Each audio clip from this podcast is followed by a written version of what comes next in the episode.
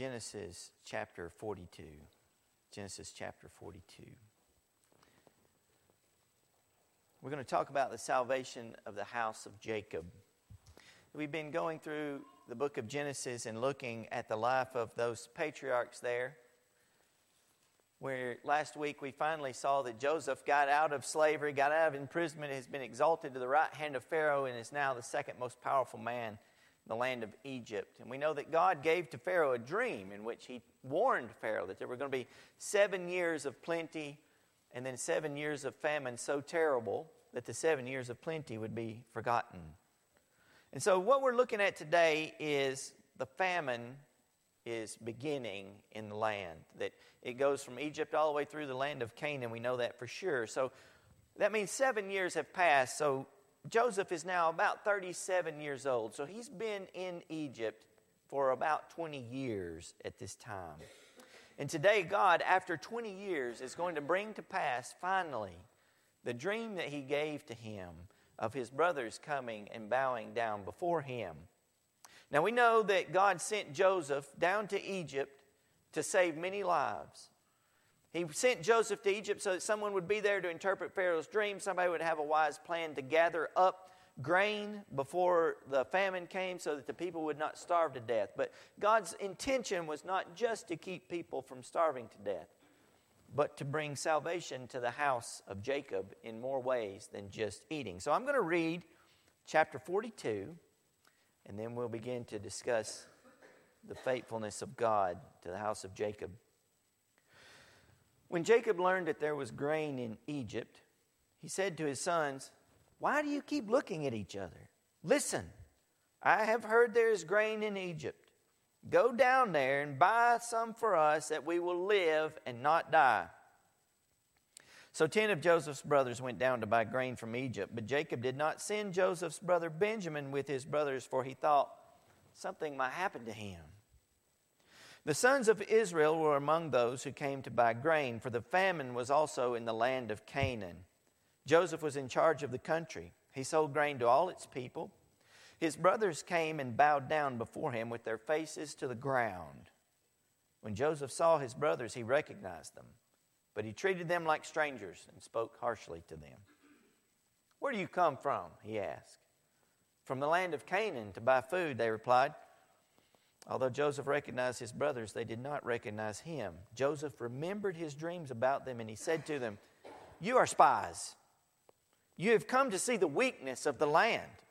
No, my Lord, your servants have come to buy food, they said. We are all sons of one man. We are honest. Your servants are not spies. No, he said to them, You have come to see the weakness of the land. But they replied, We, your servants, were twelve brothers, the sons of one man in the land of Canaan. The youngest is now with our father, and one is no longer living. Joseph said to them, I have spoken, you are spies. This is how you will be tested. As surely as Pharaoh lives, you will not leave this place unless your younger brother comes here. Send one from among you to get your brother. The rest of you will be in prison so that your words can be tested to see if they are true. If they are not, then surely as Pharaoh lives, you are spies. So Joseph imprisoned them together for three days. On the third day, Joseph said to them, I fear God. Do this and you will live. If you are honest, let one of you be confined to the guardhouse while the rest of you go and take grain to relieve the hunger of your households. Bring your youngest brother to me so that your words can be confirmed, then you won't die. And they consented to this. They said to each other, Obviously, we are being punished for what we did to our brother. We saw his deep distress when he pleaded with us, but we would not listen. This is why this trouble has come upon us. And Reuben said, Didn't I tell you not to harm the boy? But you wouldn't listen. Now we must account for his blood. They did not realize that Joseph understood them, since there was an interpreter between them. He turned away from them and he wept. When he turned back and spoke to them, he took Simeon from them and had him bound before their eyes. Joseph gave orders to fill their containers with grain, return each man's silver to his sack, and give them provisions for their journey. This order was carried out, and they loaded the grain on their donkeys and left there. At the place where they lodged for the night, one of them opened his sack to get feed for his donkey, and he saw his silver at the top of his bag. He said to his brothers, My silver has been returned. It's here in my bag. Their hearts sank. Trembling, they turned to one another and said, What is this God has done to us? When they reached their father Jacob in the land of Canaan, they told him all that had happened to them. The man who's the Lord of the country spoke harshly to us, and he accused us of being spies in the country. But we told him, We're honest, we're not spies. We are 12 brothers, sons of the same father. One is no longer living, and the youngest is now with our father in the land of Canaan. The man who is the Lord of the country said to us, This is how I will know if you're honest. Leave one brother with me. Take food to relieve the hunger of your households and go. Bring back your youngest brother to me, and I will know that you are not spies, but honest men. I will then give your brother back to you, and you can trade in the country. As they began to empty their sacks, there in each man's sack was their bag of silver. When they and their father saw their bags of silver, they were afraid. Their father Jacob said to them, It's me that you make childless. Joseph is gone, Simeon is gone. Now you want to take Benjamin. Everything happens to me. Then Reuben said to his father, You can kill my two sons if I don't bring him back to you. Put him in my care, and I will return him to you. But Jacob answered, My son will not go down with you, for his brother is dead, and he is alone. He alone is left. If anything happens to him on your journey, you will bring my gray hairs down to Sheol in sorrow. Well, what a story we have here this morning. Joseph, after serving Pharaoh for seven years, after being in prison and being in slavery for 13 years, finally, finally, the Lord brings his brothers to him to fulfill the dreams which he had. I'm sure it was quite a shock to him he saw his brothers come up from the land of Canaan to buy grain. And I want to pause for a moment here and to consider the faithfulness of God to Joseph. It had been, like I said, 21 years since he had seen he was going to rule over his brothers. And he had spent a lot of time in prison, and surely it's better to be the right hand of Pharaoh than it is to be a prisoner, but still, it is a great responsibility. Joseph is not just put there to be idle and enjoy luxury, it is his job to save lives. Joseph has had for the past seven years to make sure that everybody in the land of Egypt gave a fifth of their grain of abundance to Pharaoh. And it was so much grain, so much work that Joseph ceased to measure it. There was so much grain. But still, he had to collect it. And he also must have been thinking in the back of his mind remember, he just said they're spies. And this doesn't come from nowhere. This is a legit worry. Now, why would that be? Because Egypt has grain. Nobody else has got grain. Now, people get along pretty well, just like at Baptist potluck, until there's only one chicken finger left. And then people start eyeballing it. No, you take it. No, you take it. But nobody means it. We know that. Everybody wants that last chicken finger. Imagine if everybody in the entire land's family is beginning to starve and you're the only one who's got grain. No doubt they did have to worry that spies were sent into the land to see the weakness of the land so that they could come in and steal the grain from them. So it would be no surprise that Joseph would have to be on the alert for such things. So he had to worry about whether or not somebody would come and attack and steal the grain. He had to worry that all the grain was stored up. He was in charge of selling the grain to all the people. He was a man of tremendous responsibility. Now, like Joseph, every single one of us go through difficult times. Now, I don't know that we'll ever experience anything like Joseph. His brothers sold him into slavery and he stayed a slave and was put in prison for years for a crime he did not commit. Our souls are sifted. In times like this, try us and make us wonder if God cares about us at all. Does God care about me? Does God care about what's going on with me in my life? Can I ever see my way to happiness again? This is not an unusual feeling, it is something that happens often in our lives. But let this passage encourage you. God is with us. He was with Joseph all those years. Not a single thing which God said to Joseph failed to come to pass. He was with him when he was in prison, he was with him when he was in slavery, and he is with him even now when he is governor over the land of Egypt. God is with you, brother. He is with you, sister and He is changing you. and He's sifting you like wheat. He is making you fit for heaven. And He is making you where you, like Joseph, can keep many souls alive. Joseph waited 21 years for this day, and it was no fun. There is no joy, I am absolutely certain, in Joseph's heart in this reunion for what he put his brothers through. But I believe the Lord was using him to change his brothers, as we will see. Joseph waited 21 years, and frankly, others have waited longer. Others have waited longer to see the salvation of the Lord. And through our waiting and through our faith, we keep this hope alive that one day we will see our Lord face to face. Suffering is not unusual. We know that an entire book is, the whole Bible is filled with God's people suffering, but Job especially. All of his children died in a moment. Every possession he had was gone, and his health was taken from him in a matter of just days. But God was faithful to him through all of it. God will be faithful to us too. So God is faithful to Joseph. We see this, and it's easy. And the reason I bring these things up is because you read the story of Joseph, and what happens to him over the course of 20 years is passed over in a few brief verses. So we hurry up and get to the good part at the end, right? But most of us are living in the 21 years. You can't pass over your life in a few paragraphs. So just know, even in the dark night of the soul, when you're being sifted, when I never, I, I think of when Jesus said to Peter, Peter, Satan desires to sift you like wheat. But when you are, but I've prayed for you. And when you are restored, strengthen your brothers. The Lord allowed Peter to be sifted like wheat. He allowed Joseph to be sifted like wheat. He allowed Job to be sifted like wheat. And listen to me. He will sift you too. No one who comes to Christ, no one who comes to Christ will escape the Master's refiner's fire. The prophet Isaiah said that God was going to come to us with a fuller's soap. This is such a beautiful image. The fuller's soap. Y'all know what fuller's soap is? Well, I can tell you this it's not Irish Springs, it's not Dove. Fuller soap is a very caustic soap, and so in a agrarian society where you kept sheep, you'd know what fuller soap is.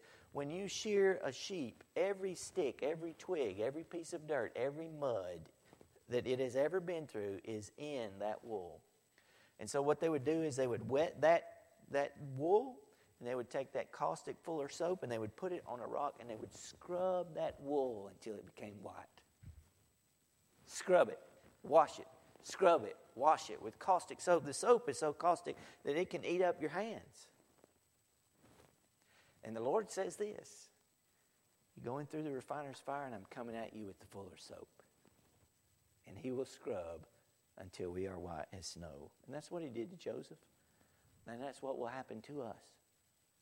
But the promise of Scripture is that one day we will see Him face to face, and every trial and tribulation we've been through will be to His glory and for our good.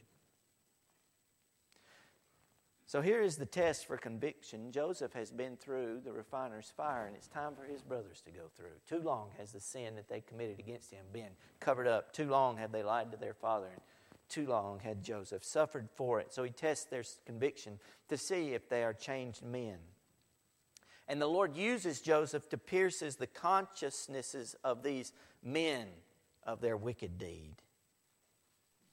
God wanted to keep the sons of Jacob from starving to death, but he wanted to keep them from perishing in their sins as well. This accusation, these things that, that, that the things that they did to Joseph 20 years later, remember, it's been 20 years that they've been carrying this secret. 20 years they've known that they sold their brother into Egypt, and they think that he's probably died by now doing hard labor. 20 years they've carried this lie. For 20 years they've seen their father suffer with grief because of what they did. And I can't help but wonder if their deed was already in their mind as the famine began. You remember when we first started reading this, uh, Jacob says, Why do you keep looking at each other? Like, why do they keep looking at each other? Every single one of those men have a guilty conscience. And we know from Scripture that God often brings famine in the land and plague when people are in sin. They must have been thinking, we are suffering because of what we did to Joseph. We are suffering because of what we did to Joseph. In every single difficulty, and we will see in every blessing that they had in their life, they saw the punishment of their terrible sin against their brother Joseph. They remembered for 20 years him begging them from the bottom of that well to let him out. For 20 years, his pleas had haunted them. And it was time for enough to be enough. And so I want to pause here for a moment, friends. And I want you to think of this seriously. Take a moment to examine your own heart. Are you still living with the horror of your sin? Do you hear the pleas of those you have wronged? Do you feel the burden of your sin? Do you carry it as those men did? Today is the day of salvation. There is mercy in Christ. I worried as I thought of this, as I thought of Jacob's sons. I thought, I wonder if there's a Jacob's son in this place who carries the wickedness of their sin, even if no one else knows about it but them. Jacob certainly didn't know what those boys had done. But this very day, you can be rid of your disgrace. Today, you can be rid of your shame. This very day, you can be freed from the own prison of your sin. Joseph spent time in prison as an innocent man, but these men were sent into the prison of their own conscience. And that is a horrible place to be. Sin is a prison house, and your conscience will enslave you. And all that will mark your life is the darkness which you carry in your soul. But today you can be free. Come to Christ, the Emmanuel. We celebrate this Christmas season that Christ is the Emmanuel, the God with us. And I said earlier that God was with Joseph and he's with you. Even now, he is near near to your heart. Draw near to Him, He will draw near to you. Tell Him what you've done. He already knows. Confess it, and He will set you free. Or you can die in it, and you can carry that with you to your grave, and you can worry about it the rest of eternity in hell. That your pride was so great and your shame was so terrible that you would rather spend an eternity separated from joy in Christ than to come clean from what you've done. These were desperate times. People were starving, and Joseph was the man to save them. And here come his brothers. And God's goal was to save these men from their sin and their hunger. This morning in the Sunday school class in fourth through sixth grade, we talked about John chapter 4. In John chapter 4, there was a woman who came to a well. Jesus was sitting there and he said, Give me something to drink. And she said, You talking to me? How is it you, a Jewish man, can speak to me, a Samaritan woman? Such things were not done. He said, If you knew who was talking to you, you would ask me to give you something to drink. You'd never be thirsty again. In fact, if I give you the drink I speak of, you will not only never be thirsty again, but you yourself become a wellspring of eternal life, overflowing to others. Then the disciples come. She gets so excited she'd come to draw water. She left her jar at the well. She forgot what she came for. And she goes out and begins to tell her neighbors and friends about Jesus. She did exactly what Jesus said she would. She got the water, forgot she was thirsty. The first thing she did was share it with others. And then the disciples walk up and they say, Hey, Rabbi, get something to eat. He said, I've got food y'all don't know about. And they said, Has somebody come and give him food? He said, My food is to do the will of my Father in heaven. And this is exactly what is happening now to Jacob's sons. They've come there because they're hungry, because they don't have any food. But what they really need is a taste of righteousness. And for that to happen, God is going to have to winnow out their sin. I wonder today if some of you hunger and thirst for righteousness. So Joseph says, You're spies. I know you're spies. You've come to see the weakness of the land so you can steal our grain for yourself. So I'm sticking you all in prison. And listen to what Joseph says. He says, I'm putting you all in prison, and one of you can go back to your father and bring back your youngest brother. After three days, he lets them out and he says, Look, all of you can go free except one. So he completely changes. It's completely gracious. Instead of 11 staying in jail and one going back, one stays in jail and 11 get to go back. And Joseph has no intention on making money on their brother's suffering. He says, Fill up their sacks with grain right to the top, give them provisions for their journey, and put their silver back in their sacks. And when he lets them go, he hears Reuben and the boy and the men speaking. I, you know why this is happening to us? It's happening because of what we did to Joseph. We heard him begging us, and now God is giving an account for his soul. And Joseph hears that and says, It breaks his heart. But he knows that their sin is constantly before their eyes. What they had done was convicting their heart. This is the work of the Lord. And look, you can tell when it's a conviction of the Lord because even when good stuff happens to them, they think it's bad stuff. They get to the hotel like, oh, my silver's back in my sack. What did God do to us? They don't recognize 11 of us got to go home. He not only gave us enough grain to go home, He didn't charge us for it, and He gave us provision for our donkeys. Food for the journey, which He didn't have to do. What a terrible thing has come to pass against us. Everything's against us. This is the way Jacob is. They get in there, and Jacob's like, Oh, I've lost Simeon, I've lost Joseph, and now you want to steal Benjamin from me. It is a heartbreaking, sad, dark place. The guilt of conscience. Their conscience is so stricken that when good or bad befalls them, they think it's judgment.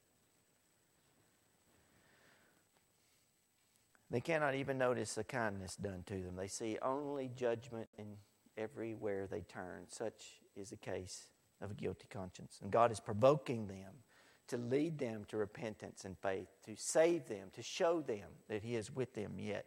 It is never easy when God does it, but it is absolutely necessary for the salvation of the soul, for our sins to be drawn out like the poison that they are, so that we might confess. It's why the elders of the church are tasked with the responsibility of church discipline. It's why the church itself is tasked with the responsibility of church discipline. There is no wiggle room with sin. And if we give it, people will continue to wiggle with their sin till they die. Someone, somewhere, has to draw the line and say, This far and no further. We cannot do these things and be the children of God that we are called to be. And the world hates that. Can't stand to be told what to do, what's right and what's wrong. We want to do what we want to do. And when the church affirms the Word of God, it will cause discomfort. A church that does not offend the conscience cannot do the work which Christ has called it to do. And so Joseph here is holding them to account for what they've done. He is allowing the Lord to pierce their conscience so that their souls might be saved, so that they might be revived. He has no intention of starving them, he has no intention of leaving them in prison. He only wants to see if these men are changed or can be changed. He wants to see how they've treated his little brother Benjamin. He knows that they've caused his dad to suffer for years and years. And so, what we see here in this passage in the salvation of the house of Jacob, don't think that God sent Joseph down to Egypt only to keep people from starving to death, which is a really awesome job. He also sent Joseph down to Egypt so that Jacob's sons could be saved. For these were wicked men. And we've seen that throughout this narrative. Even Jacob himself has some things to learn. And so today, my thought for youth, the thought for this as we're in the Advent season, as we see Christmas trees, we celebrate Jesus, we see the Nativity everywhere. What do we need this stuff for? What do we need that stuff for? We need it because we need Jesus. We need it because we need salvation. We need it because we need to be free from sin. That's what the prophet said those who live in, uh, this, by the Sea of Galilee, those who lived in darkness have seen a great light. Those who are in darkness have seen a great light. Some of you this morning need to come to that light. Come out of your sin. Stop being so proud. You are a sinner and broken. You are messed up, just like the rest of us. And we come to cross this morning because there is nowhere else to go. Jesus is for the weak.